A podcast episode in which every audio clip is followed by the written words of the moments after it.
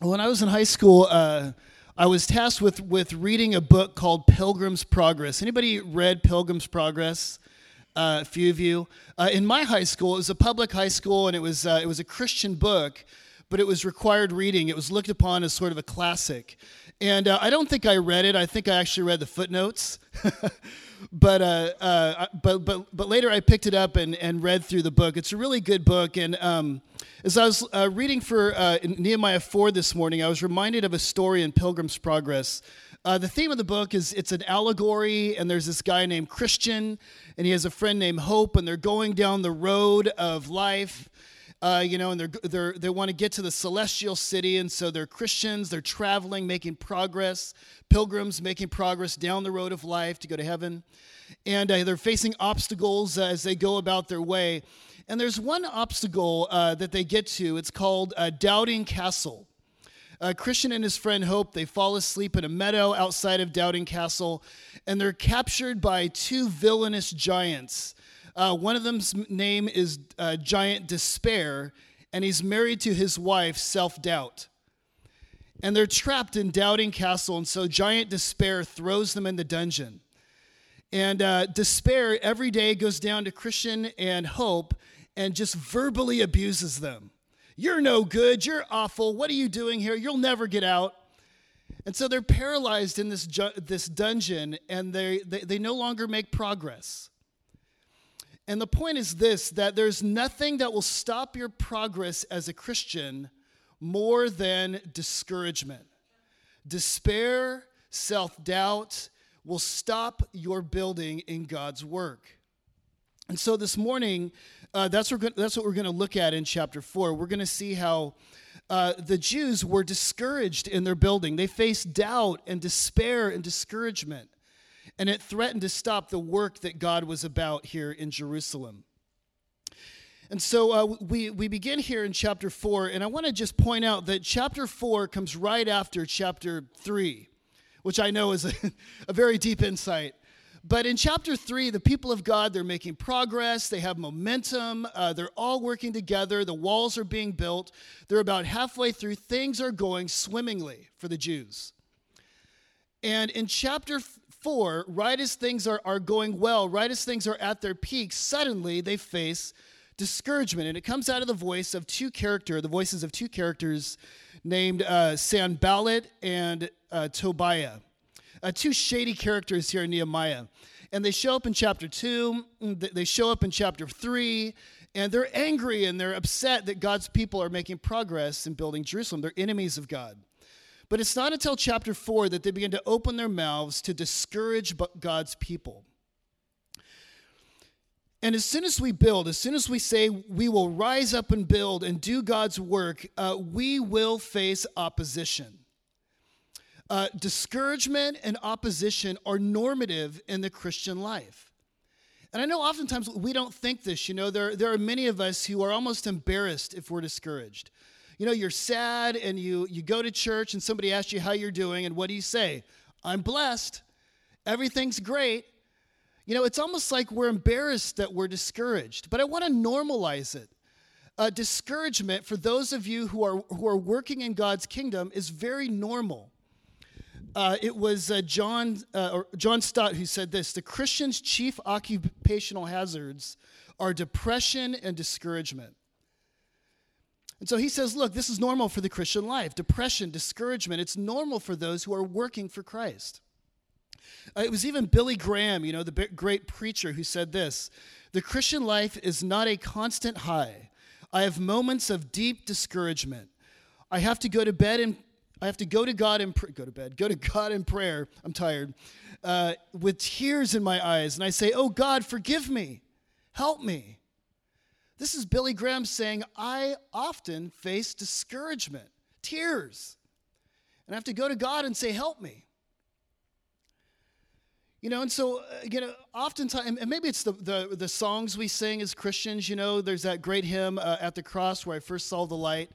Uh, and the burden of my heart rolled away. It was there by faith that I uh, that I received my sight. And what's the last line? And then I was happy all the day. You know, almost like as soon as you become a Christian, it's like you're happy, you're supposed to be happy all the day. And so you get discouraged, you get down, and you think, well, something's wrong with me.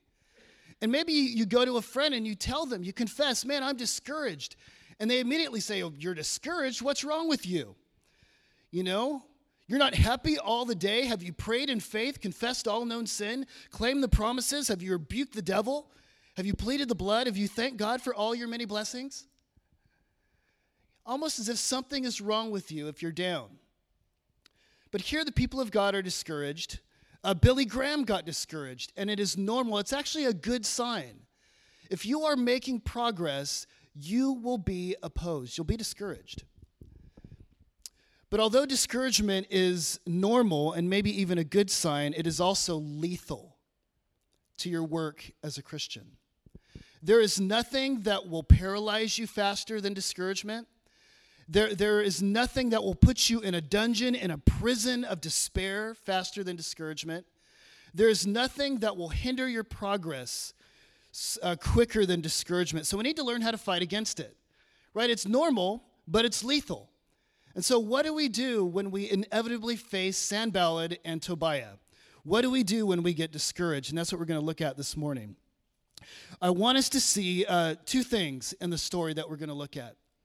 Uh, number one, we're going to look at the sound of discouragement. I want us to listen and I want us to pay attention and hear the sound of discouragement, what it sounds like when you are being discouraged. And then, second of all, we're going to swing around and we're going to ask, uh, how do we silence that sound? How do you silence the sound of discouragement? So, so what, what does it sound like when it comes, and how do you silence it uh, when it comes? And so, first, we'll look at the sound of discouragement. And it's important to recognize the sound of it because there are many of us in this room this morning that you are discouraged and you don't even know it. Uh, you are you're being berated. You're, maybe you're in despair and you don't even realize it. You're, you're sunk in this pit, this mire, almost this cloud, and you want to stop. You want to give in the towel, and you don't even recognize that it's happening to you. And sometimes that's the way dis, uh, discouragement is. It's like you're swimming in it. It's the air you breathe. It's like asking a fish about water, and the fish says, "What's water?" You know, you're in it, and so it's hard to recognize it. And so we're going to look at what it sounds like when it hits you. And so uh, let's look in, at verse 1 in chapter 4. Uh, to, and Tobiah begin to hurl insults at God's people. And it says, Now when Sanballat heard that we were building the wall, he was angry and greatly enraged, and he jeered at the Jews. And he said in the presence of his brothers and of, and of the armies and the army of Samaria, What are these feeble Jews doing? Will they restore it to themselves? Will they sacrifice? Will they finish up in a day? Will they revive the stones out of the heaps of rubbish and burned ones at that?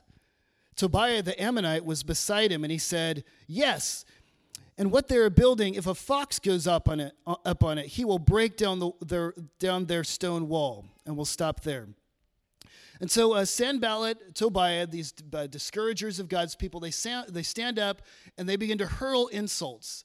And what does it sound like? What are, the, what are the things that they're saying? Because this is what discouragement sounds like. Well, number one, it sounds like self doubt. Uh, notice the first thing they do is they begin to put their finger on the weaknesses of the Jews, of God's people. He says, Look at these feeble Jews. Look at these weak Jews. Look how lame they are. Look how weak they are. And that's the first thing discouragement will do it will focus you on yourself. It'll say, Look at you. Look how weak you are. Look how feeble you are. Look how lame you are. Look what a failure, failure you are. And it will focus your attention upon you. Now, what they're saying is sort of true about the Jews. The Jews are a feeble people, especially now. Uh, the Jews were a people in exile. They're away from their home. They're broken down. They are. And they've been that way ever since the very beginning. God said, I chose you because you were less than all the peoples. I mean, it is sort of true that the Jews are feeble. But it's a half truth. And, the, and Sanballat and Tobiah, what they're doing is they're focusing their attention upon their weakness, upon their failures, upon their frailty. They're, they're putting self doubt in their minds. And that's what discouragement will always do it'll focus you upon you. You know, uh, Martin Luther said the essence of sin is the heart curved in on itself. And what discouragement tries to do is get you to turn in on yourself, morbid introspection. looking at you. What about me? Poor me. Look how lame I am. Look how bad I am. Look what a failure I am. It focuses you, it focuses you on you. Uh, a, few years back, I was looking for a job, and, and when, when I was looking for a job, a lot of uh, churches were asking for uh, personality profiles. And so I took the DISC personality test, I took the Enneagram. Anybody heard of the Enneagram? I took uh, the Myers Briggs test. And I discovered that the more of these tests I took, the more discouraged I got. Because inevitably, uh, you know, I would read through all of my, my pluses, you know, here's your personality, and this is what's good about you, but this is what's wrong about you. I'd always focus on the last, what's wrong with me. You know, you're lame, nobody likes you, and uh, you'll never do anything right. And I always, I would fill out the, the thing for the job, and I'd start thinking, why am I applying for this job? I should never apply for this job. I could never do this job. I've got the wrong personality. But this is what discouragement does it focuses you upon you. And you know, there's a time to focus on your faults and your sins. There's a time for repentance. There's a godly sorrow that leads to repentance as you look at your own brokenness. But there's a morbid introspection. There, there is an excessive looking at yourself that leads to discouragement, that makes you just want to give up, that makes you think, you know, I'm too much of a failure. I'll never make it. I'll never be good enough. I'm such a failure. And this is what's happening to the Jews. He says, You're so feeble. Why are you even trying to do this? You'll never get it done. And so to, Sanballat gets them thinking about them. But then he, notice what else he does. It not only sounds like discouragement or uh, self doubt, it also sounds like despair. Because look what he does here. He says, Look at these feeble Jews. And he jeered at them. And then he says, oh, Will they restore it for themselves? Will they sacrifice? Talking about building the walls and building the temple. Will they finish up in a day? Will they revive the stones out of the heaps of the rubbish and burned ones at that? The second thing they do is they begin to bring the Jews into despair. This is the other thing that discouragement sounds like. It sounds like despair. And usually what happens is it's when you're in the middle of a project, it always comes in the middle. You know, whenever you're, you're, you're in the middle of a project and there's, you, you kind of have gotten a certain ways, into, certain ways into it, but there's so much more to be done. Or maybe when you're in middle age, you've gone so far and you, you've gotten to this age, but there's still many, many more years left. That's when discouragement comes or maybe when you're, you're halfway uh, into a, uh, you know, some tragic event in your life and you're right in the middle. Discouragement comes in the middle. Discouragement comes when there's still rubble ahead of you. And this is what it does it comes to you and it says, Look at this problem that you've got. It's so big. You'll never get through it. There's so much more to be done. Look at all the rubble. They point out all the rubble. Look, they're piled and piled and piled on one another. There is no way you're ever going to get through this. And they begin to magnify the rubble. They begin to make their, their problems, their task, look insurmountable. And this is what discouragement does. Uh, it says, uh, You'll never get through. It's way too hard. In Pilgrim's Progress, you remember the giant despair and, and his wife self doubt. Notice they're giants, they're big. And this is what despair does it magnifies all of your issues, it magnifies all of your problems, it makes things way bigger than they are. A therapist called this catastrophizing. You look at your life and you catastrophize everything and you've got one problem, and then you add another problem and another problem until they're piling up like rubble. And discouragement says you'll never get through that. It's way too hard. You may as well give up. You, and, it, and it dims the light at the end of the tunnel. And so uh, that's what, what it does. It focuses you not only on yourself, discouragement does, but also upon your circumstances, all the rubble, all the things in your life. It dims the light at the end of the tunnel. But notice it also focuses on the work they've already done. And this is where Tobiah uh, stands up and says something. So far, it's only been Sanballat. And I kind of picture uh, Sanballat and Tobias as like uh, two goofy characters in a comedy. Uh, you know, and Sanballat is the, is the smart one. And he's, you know, he's really, uh, he's, he's looking at their weaknesses and he's got really good arguments. And to- Tobias is not the uh, sharpest tool in the shed. And so he sees Tobiah or Sanballat and he's like, Yeah, get him, yeah. And he wants to say something. And so he stands up and he says, And, uh, and you know what? Uh, your work is so bad that if a fox got up on the wall, he'd knock it down. You know, and he looks around, and Sanballat's like, Oh, Tobias, what's wrong with you? But what is uh, Tobiah trying to do? He's, he's trying to uh, say, Look at the work you've already done. It's shoddy work. You've actually never, do, you haven't done anything good yet. If a fox got up on that wall you were building, he'd knock it down. And that's what discouragement does. It points you back to the work that you've already done and it tries to diminish it. You know, you, if your marriage is in trouble, it'll say, Your marriage has always been in trouble. You've never been good at this. If you're doing bad at parenting, it'll say, Yeah, you've never been a good parent. Your kids aren't turning out well if you're involved in some sort of work in God's kingdom, if you've never done it right, you've never done anything good, it'll cause you to look back on all of your accomplishments, all the things that you have done, and it will denigrate what you've done. I was reading a biography on Soren Kierkegaard, and he's a famous philosopher. Written pages of famous philosophy, and uh, scholars study Kierkegaard in universities and things like that. But during Soren Kierkegaard's life, everybody thought what he was doing was lame. He never became a professor. His work was always criticized. He died in poverty. And in his life, his stuff really never was recognized, but it was really good. He thought it was really bad. And here we are, you know, hundreds of years later, 100 years later, still reading his stuff. And it's true of so many famous people, you know, famous painters, famous composers. They look at what they've done and they think it's not very good.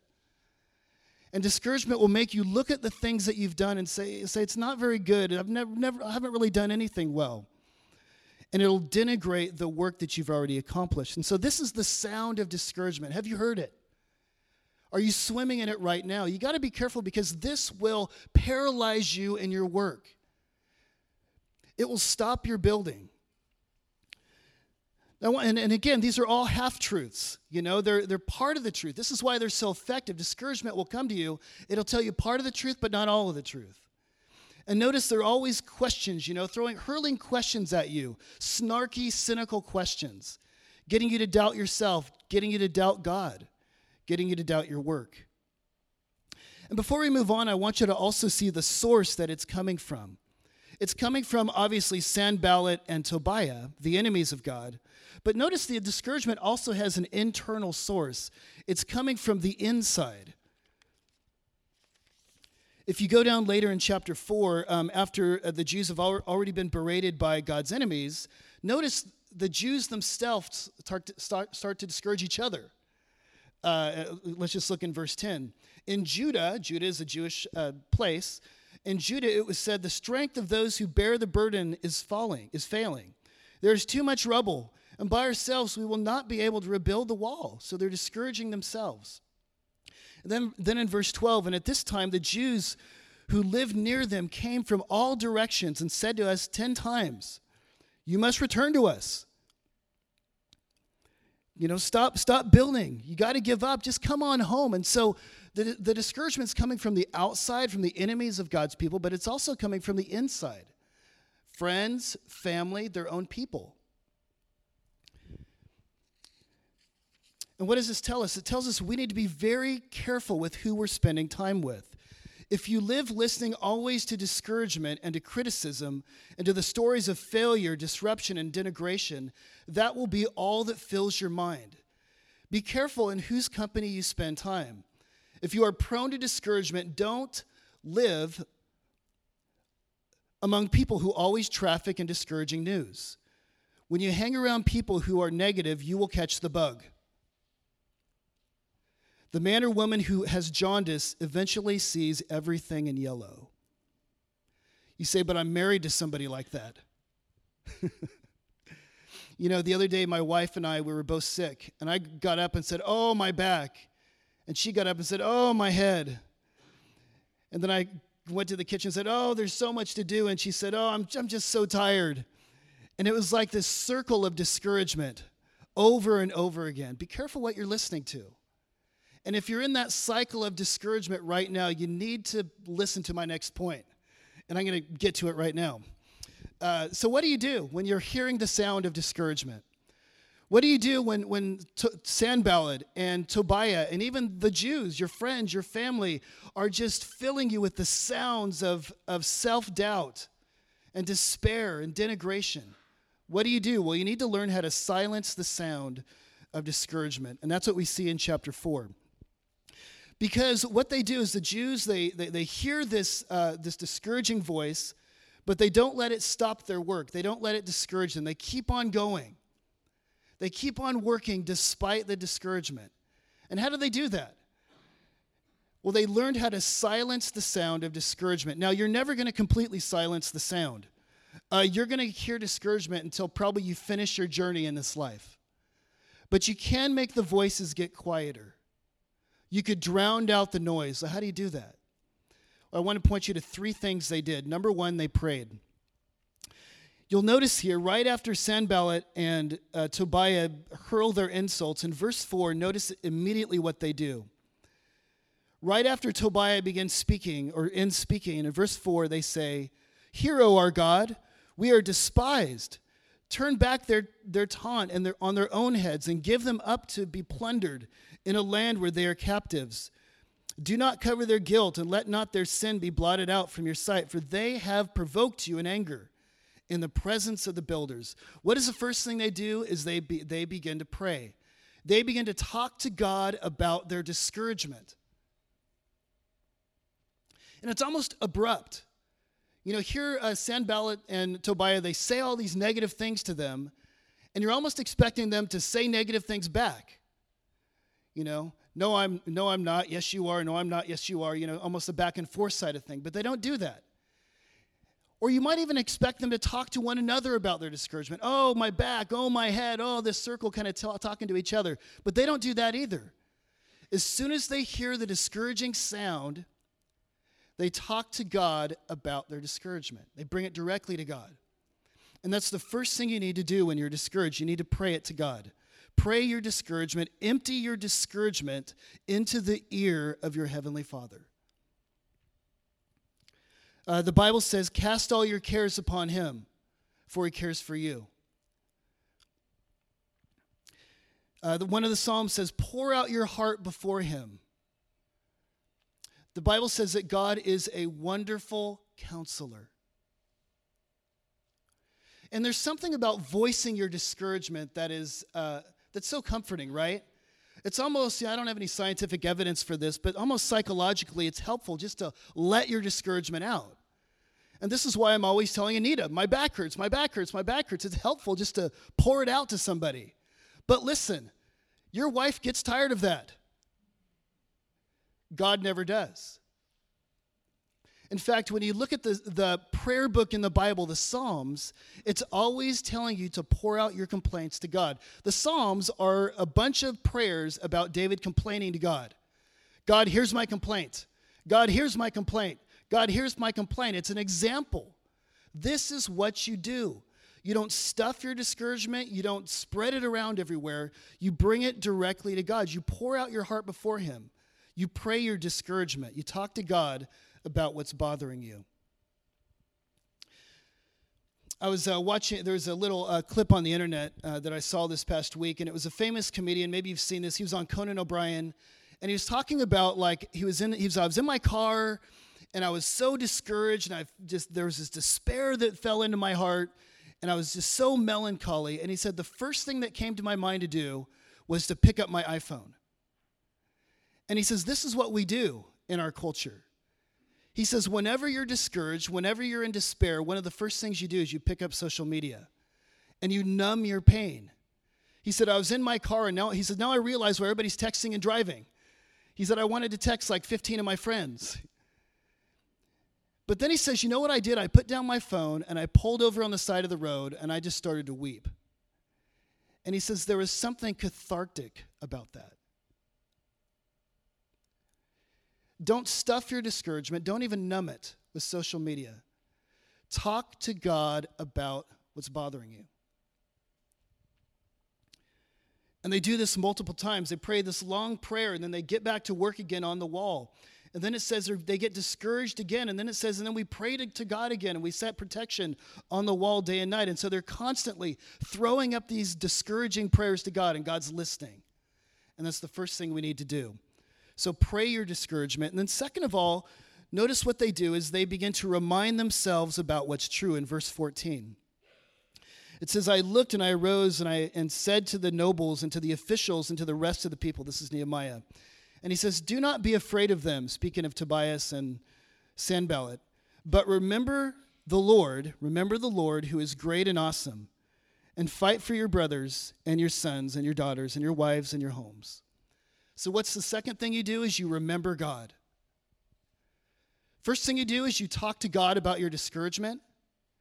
The second thing you do is you talk to your discouragement about God.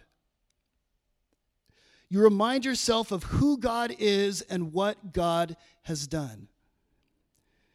And, he, and, and Nehemiah says, Remember the Lord who's great and he's awesome. God is way bigger than these walls. God's way bigger than the rubble. God's way bigger than your feebleness. God's way bigger than your failures. God is so big. Remember that. Uh, in my old church, there was this little Indonesian man who used to lead worship. And he led worship on a ukulele, if you could imagine that. And he only knew one song. But everybody loved it when he got up because he sang this song that went like this. And I'll try to sing it like him My God is so big. That's Middle Eastern, that's not Indonesian. My God is so big, so strong, and so mighty.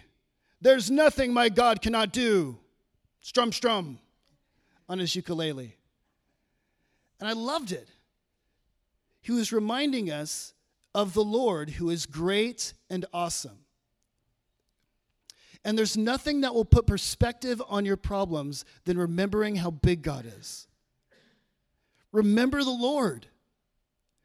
And the Jewish people were always doing this. You remember God parted the, the Red Sea, and what did they do? They piled up stones of remembrance. God did this.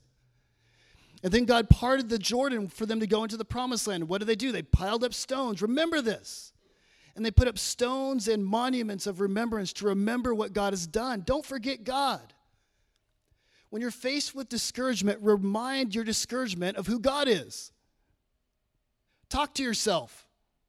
Say, Self, God is big. There's a great quote by Martyn Lloyd-Jones. It's super long, but I'm going to read it because it's so worth it. This is what he said. This is a little advice he gave to people who are discouraged. He says, Have you realized that most of your unhappiness in life is due to the fact that you're listening to yourself instead of talking to yourself? Take those thoughts that come to you the moment you wake up in the morning.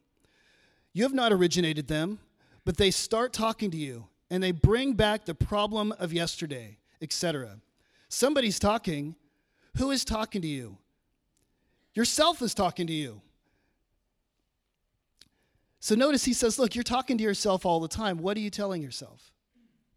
Are you listening to yourself? And then he goes on. He says, Now, this man's treatment, this is Psalm uh, 42, um, and this is not in the quote up there, but um, let me just move on. And he says, um, The main art in the matter of spiritual living is to know how to handle yourself. You have to take yourself in hand. I love that. You have to address yourself, preach to yourself, question yourself. You must say to your soul, Why are you downcast? What business have you to be disquieted? You must turn on yourself, upbraid yourself, condemn yourself, exhort yourself, and say to yourself, Hope in God, instead of muttering in this depressed, and happy way. And then you must go on to remind yourself of God and who God is, and what God, what God is, and that what God has done, and what God has pledged himself to do. Then, having done that, end on this great note defy yourself, defy other people, defy the devil and the whole world. What is he saying? He's saying, look, you're listening to yourself too much. We usually tell ourselves discouraging things. He says, stop listening to yourself and begin to talk to yourself. And what do you say to yourself? You remind yourself of who God is, and you remind yourself of what God has done and you tell yourself about the gospel. If God before me, who could be against me? And you put little post it notes around your house. And you begin to tell yourself the truth. And this is why Bible reading and church attendance is so important because it, it, pushes the gospel glasses back up on your nose and you're reminded of what's true again.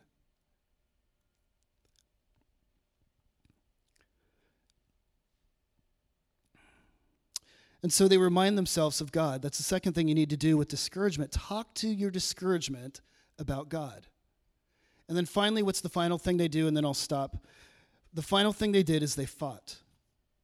And this is one of the main images of Nehemiah. In verse uh, 14, uh, they reminded themselves of the Lord who is great and awesome. And then finally it says, He said, and fight, and fight for your brothers, and your sons, and your daughters, and your wives, and your homes. What's the final thing they did to their discouragement? They fought it. And Nehemiah says, Look, don't listen to Sanballat and don't listen to Tobiah. There's too much at stake. He says, If you get discouraged and you stop building, it's not just you that you're hurting, it's everybody around you. And so he says, Fight. And don't just fight for you, fight for your sons and fight for your daughters and fight for your children. Get up and fight because there's so much at stake. Fight for others if you need to. Maybe you're not willing to fight for yourself. Maybe you're going to wallow in self pity, but fight for your spouse and fight for your kids and fight for those around you and fight for the cause of the kingdom of God. Fight, he says. Don't just lay down and, and wilt. We have need of endurance, he says. Fight the good fight, and you battle that discouragement, and you continue to build. And this image in Nehemiah of them building the wall with a trowel in one hand and a sword in the other, working and fighting, building and sword fighting. And this is what it takes to move forward in the Christian life.